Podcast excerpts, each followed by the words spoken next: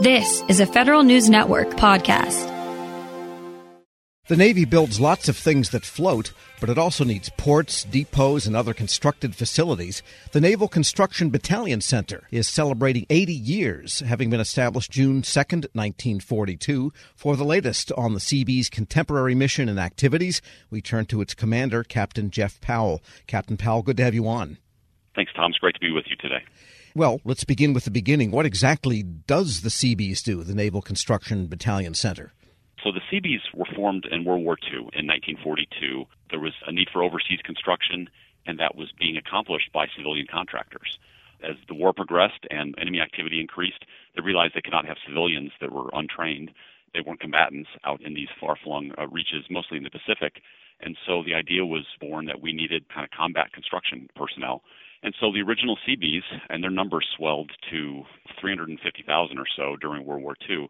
But the original Seabees were tradesmen. I mean, they were not necessarily your 18 year old recruits. They were some, you know, 30s, 40s, 50s years old at the time. And they came in at different rates and pay grades and they put them in military formations. And their exploits during World War II were pivotal, certainly in the Pacific, but also across the European theaters. Right. They built runways and so forth. They would go to an uninhabited island in the middle of the Pacific and tear down the jungle and figure out how to get to rock and quarry and water and supplies. And they would build a runway and build a base. And, you know, I'm no aviation expert or ship expert, but, you know, our ships and our planes did not have the range that they do now. And so they needed these intermediate staging areas as they walked across the Pacific on their way to Japan and taking the fight to the enemy. So they needed a lot of bases back then. And then certainly anytime you need expeditionary construction, you know, quick construction, called the Seabees, and that's where the history and the legacy of the units were born. Now, that's less of a requirement in ordinary times nowadays. So, what does the battalion do these days? you know, over the years, as you know, the Navy, the entire Department of Defense would swell up, you know, for World War II, and then it would contract a little bit, and we'd have, you know, they call it a peace dividend, right? You, you, you know, ships are decommissioned and units are decommissioned, and then it would increase again for Korea, and then it would contract again. So we have ebbed and flowed over the years. Currently, there are six active duty battalions, and there are five reserve battalions. Just a few years ago, kind of the height of operations in Iraq and Afghanistan, there were 21 total battalions. There were nine active and 12 reserves. So even in recent history, in the last 10 or 15 years, we have contracted and gone back to this steady state of now about 11 battalions. They are still deploying, and so we have three active battalions here at the base in Gulfport, Mississippi. There's three active battalions in a base out west called Port Hueneme, California. And they deploy on a six month rotation, headquartered in Rota, Spain, in our case here in Gulfport.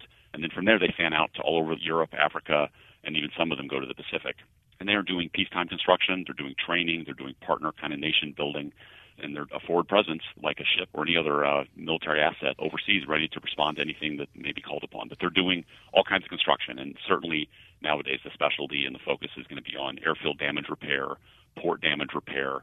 Again, when and if we need to for a, a contingency, getting an airfield and a port facilities up and running so that our planes and our ships and our submarines can refuel and resupply. I guess it's overlooked sometimes the fact that the Navy does need airfields because planes from carriers don't live their entire life cycle just on a carrier. Correct. You know, of course, I'm a little biased, but I think you know the Navy obviously goes from you know space to air to surface to below surface, and then in my world, people for years have asked me, you know, I've been 27 years in the Navy, what ships have I been on? I've never been on a ship. I am a dirt sailor. So there's certainly a land component to the Navy, and there's certainly need for facilities ashore, and that's where the Seabees come in, primarily, you know, in overseas and contingency and hostile environments. We're speaking with Captain Jeff Powell. He's commander of the Naval Construction Battalion Center, Seabees, now celebrating its 80th anniversary. So, just to make sure we understand, for U.S. based facilities that need modernizing and construction, that's not the Seabees. That's contractors the Navy hires otherwise? That is correct. So Seabees might do some small projects here. Again, they're so I mentioned their six month deployment. They're then home for 12 months, and that's kind of the 18 month cycle. So while they're home for 12 months, they might do small projects on this base or on another base to train. But it's a lot of classes. They're doing weapons proficiency. They're doing military tactics. They're taking you know different specialized construction classes. They're not necessarily building things on this base. A lot of the projects we're doing are pretty complex you know, there's lots of environmental considerations and mechanical, electrical, and computer systems that have to go into a lot of our facilities now. And so those are contracted out to civilian contractors.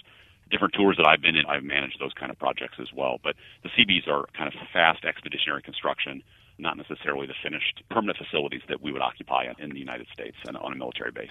Yeah, so what kind of talent do you need to fill out the Seabees and what specific types of work do they do? I mean, the old pictures show people smearing concrete and digging and that kind of thing. Do they still do that kind of thing and what kind of talent do you need? you know, across the Navy, there's different ratings, right? There's medical corpsmen and there's air traffic controllers and there's engine men on ships. Well, the Seabees have seven different ratings. There are builders and steelworkers, electricians, utilities men or plumbers, engineering aides or surveyors, drafters, equipment operators, and construction mechanics. So we have tons of construction equipment, you know, generators and all kinds of things that need to be maintained. So that's the equipment operators. We have a crane program, lots of mobile cranes. So equipment operators, mechanics keep the equipment running they also will do some what we call horizontal construction. So they'll do the dirt work and earthwork and digging and berms and grading and road construction, and that's where the runways and things come in. And then we have our utilities folks, which are electricians and plumbers, connecting generators, building you know expeditionary restroom facilities, laundry facilities, things like that. And also they can you know wire a house or wire a, an operations center if we're building an expeditionary kind of a hut to be an operations center. They can put plumbing and power in there if they need to. And then we have your typical builder and steelworker that are doing masonry, carpentry, you know, woodworking, any kind of construction. And then we have engineering aides, which are surveyors, and they're doing the testing and some of the planning and the drawing and the drafting for those. So it all comes together in a team. You mentioned concrete. On a concrete day, though, maybe every Seabee's out there helping place the concrete because that's kind of an all hands on deck evolution. There's definitely some what we call cross rating. I mean, you may be trained as an electrician, but you're also going to understand how to place concrete, or maybe you have to get in a piece of equipment and operate it. So that's kind of where the Seabees are, are fairly legendary for their creativity and their teamwork and their can do spirit. Well, you know, that takes the operation of a whirlybird when you're done with the concrete roughed in. And so, what I'm driving at is that it sounds like a great naval career that could lead to a fantastic civilian career because those jobs are in demand, they pay well. And, you know, anyone that's ever seen the controls of a steam shovel or a crane knows that's complex work. Absolutely. You know, I will tell you, there's lots of great jobs in the Navy. The Seabees are definitely ones that have applicability whenever that service member is done serving, whether that's their initial four-year stint or or they do 20 or 30 years. The skills that they have are definitely in demand. Project planning, they've done some deployments, they understand construction, they understand how to work together as a team but they definitely have a tangible skill. And I'm not taking anything away from folks that are operating weapon systems on ships or submarines or things like that, but there's not necessarily a civilian equivalent of that as direct as the Seabees have. So it's definitely a neat part of the Navy that a lot of folks don't know about. Uh, I should mention numbers. There's about 9,000 active duty Seabees. And just for context, there's about 330,000 uh, active duty sailors in the Navy. So it's something like 2% of the Navy is Seabees. It's a, it's a pretty small thing. I mean, the Navy is mostly ships and submarines and, and aviation, but we are there to support and move ashore when the Navy needs us to. And how are you celebrating the 80th anniversary? Well, so two big events this year. I mentioned 1942 in March. March 5th is actually the birthday. The Seabees celebrated their 80th anniversary as a force, as a part of the Navy. The base here in Gulfport, Mississippi was also formed in 1942, and, and more specifically in June. But we had two big events already this year, with some more highlights and celebrations to come later this year. But our big event was we have a Seabee Ball every year. So there's a Navy ball and the Army has a ball and you know Marine Corps has a ball. The Seabees have their own ball, and it's a great tradition. We get dressed up and we we have some great remembrances and a good speaker and, and a good meal, and we did that in March. And then, better part of a month ago, here we had what we call Seabee Day on the base, which is an open house static displays of weapons and equipment and materials, and we had food vendors and live music, and it's essentially our version of an air show for this base. It's open to the public, and we had about four to five thousand people here. It's uh, something we do every couple of years, and, and we happen to do it this year with a theme built around the 80th anniversary of the base and, and how important it is to the community here in South Mississippi. And you said there's some more coming up, though continue to have you know, profiles, and, and we're getting some good public affairs uh, products out there, and there's some proclamations still coming from the city and some things like that. They're going to celebrate the great relationship we have with uh, the city of Gulfport, Mississippi. Yeah, probably a good chance to remind your congressional overseers too and appropriators, hey, we're here, and look what we do. Right. You know, it's interesting. A lot of folks don't know there's Navy base in Mississippi. There's 70 bases in the Navy, and we're one of them, and we have an important mission. So, and I should you know, mention we don't just have Seabees here. We have other tenants. There's about 40 tenants on this base. Uh, we provide some other services. You know, they're building ships in Pascagoula, Mississippi, and there's also a huge Navy presence out at Stennis Space Center. Uh, we provide some services out there as well. So there's a lot of military here on the coast of Mississippi, and we're the lone base down here providing a lot of the support and, and uh, services to enable them to do their missions. And as commander, did you come up through the Seabees yourself, and what was your particular skills? I'm not prior enlisted. I went to Clemson University in South Carolina. Go Tigers! I'm sorry, I, I have to say that. And then I've done a variety of tours So in our community, as, as, an officer community, we're not always with the Seabees. I am sometimes with just the shore facilities. I mentioned, you know, managing civilian construction contracts, or I've been the public works officer of a base. I've been to D.C. and worked in the Pentagon on the programming and budgeting side. Done lots of deployments and different things. I've had about five tours with the Seabees in different capacities as a, you know, leadership capacities, but I don't necessarily have a trade. I mean, my background, my degrees are in engineering. So that's the you know the leadership and oversight that I provide to the to the units as I've been with them. Well, if you know your way around the PPBE, that's kind of a trade in all of in itself. Oh yes, yeah. That's you know, it's you know, I enjoyed DC. It's it's a fantastic uh, tour. In fact, I you know I counsel a lot of our mid grade and, and, junior officers that they have to get to DC to understand how the sausage is made and how the the Navy and the nation uh, works. And so it's uh, it was a great tour, and I really enjoyed my time in the Pentagon. Captain hard, Jeff. Hard, hard, to believe that, but that is true. All right. Captain Jeff Powell is commander of the Naval Construction Battalion Center, the Seabees, now celebrating its 80th anniversary. Thanks so much for joining me. It's great, Tom. Great to talk to you, and thanks for your time this morning. We'll post this interview at federalnewsnetwork.com slash Federal Drive. Hear the Federal Drive on demand. Subscribe at Podcast One or wherever you get your shows. Hello, I'm WIPA CEO Shane Canfield, and thank you for joining us on another episode of Lessons in Leadership. I'm honored to be joined by Angie Bailey, founder and CEO of Ananda Life. Angie has a remarkable career in public service beginning as a GS2 clerk typist with the Social Security Administration. And over the next 40 years, Angie steadily worked her way up through the government, ultimately becoming the Chief Human Capital Officer at the Department of Homeland Security. She's been recognized with presidential rank awards by two administrations for leadership, innovation, dedication, and commitment to the country. Angie, thank you for joining us. Thank you, Shane. What a pleasure to be here. Angie, you've made quite a name for yourself as a leader in the federal workforce. Who was the first person you remember looking up to as a leader, and what about them inspired you? You know, I often think about this because you know sometimes we think of the people that we look up to the most as being somebody that throughout our career has you know been at the highest levels and all. But I, you know, I've got to go back to honestly whenever I was ten years old. And uh, I remember I really wanted to play little league baseball on a boys' team. I was the only girl, and interestingly, it was the women who would keep saying to me that no, I couldn't play. And then one day, whenever I was there to sign up yet again, uh, there was this guy. His name was Delbert Beiser. And uh, I remember he had like red hair and he had a wad of tobacco in his mouth and greasy overalls and everything. And he said, You know, I'll take her. I'll take her on my team. And, you know, just looking back on that, there's so many leadership lessons and things that I just really admire about him and actually I thought about throughout my entire career.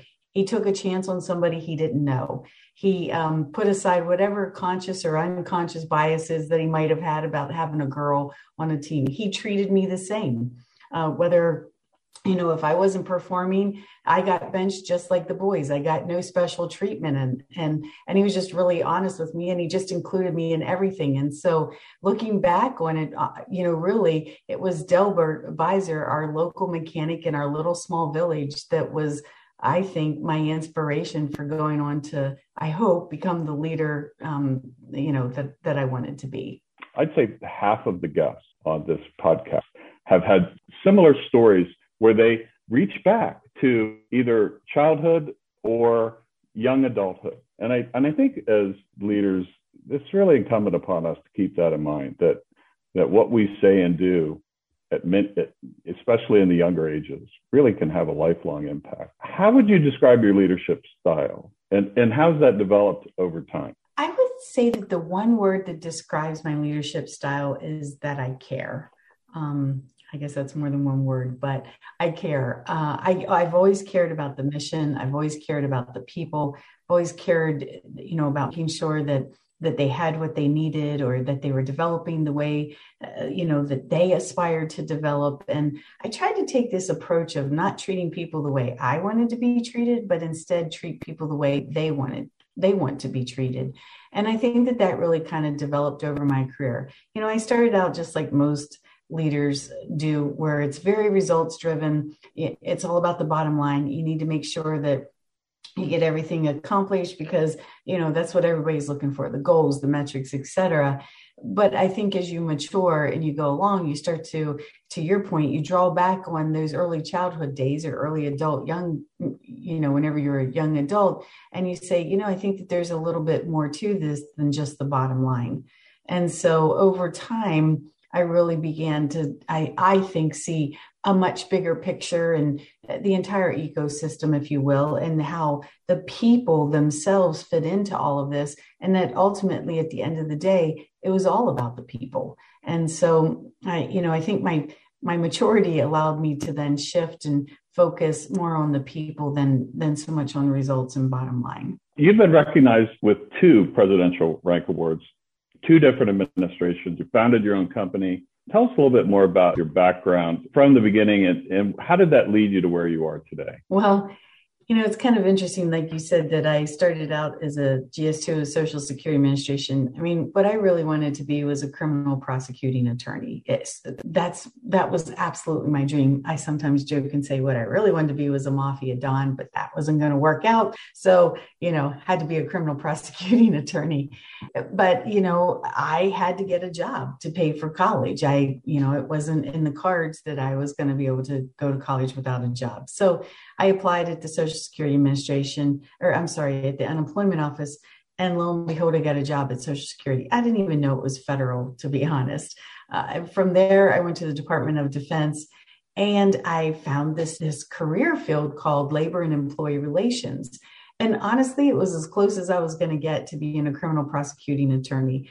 I didn't go on to be a, a, criminal prosecuting attorney, but I went on courtesy of Department of Defense to get both my bachelor's and my master's in leadership because the whole study of leadership I just find incredibly fascinating. Um, you know, from hi- historical to current current times, I just it's just something that's just really fascinated me, and so I just I would say I'm a lifelong learner of leadership. And then I would say some of the other things that got me maybe where I am today is I never really said no to anything. If people asked me to take on a new challenge, even if I wasn't sure I was going to be successful at it, I would say, you know what, not sure this is going to work out, but more than happy to give it a try. And it always worked out. But I think giving things a try and just not saying no to opportunities uh, is what really led from one position to the next. I feel like I was always rewarded for just stepping in or stepping up and taking on the challenges that sometimes no one else wanted to do. Angie, thanks so much for joining us today. Oh, thank you, Shane. It's such a pleasure. I, I really appreciate you giving me this opportunity. Thank you. This has been the Lessons in Leadership podcast. I'm CEO of WEPA, Shane Canfield. Looking forward to talking to you next time. Cough and cold season is here. Introducing Ricola Max Throat Care, Ricola's most powerful drop yet. It's the best of Swiss nature wrapped around a powerful liquid menthol center for maximum relief from your worst cough and sore throat. Maximum nature for maximum relief. Try the new Ricola Max now, available in the cold and cough aisle. Ricola. It's in our nature. Will you and everyone you work with lose their minds if you don't use Upwork to bring in more talent to help? Yep. Can you afford to spend months finding that talent the old fashioned way? Nope. Can you hire them in seconds on Upwork? Yep. Is it complicated? Nope. Can you have them as long as you need? Yep. Longer than you need? Nope. Is Upwork a newer, better way to work? Yep. Is this commercial over? Nope. What about now? Yep. Upwork. This is how we work now.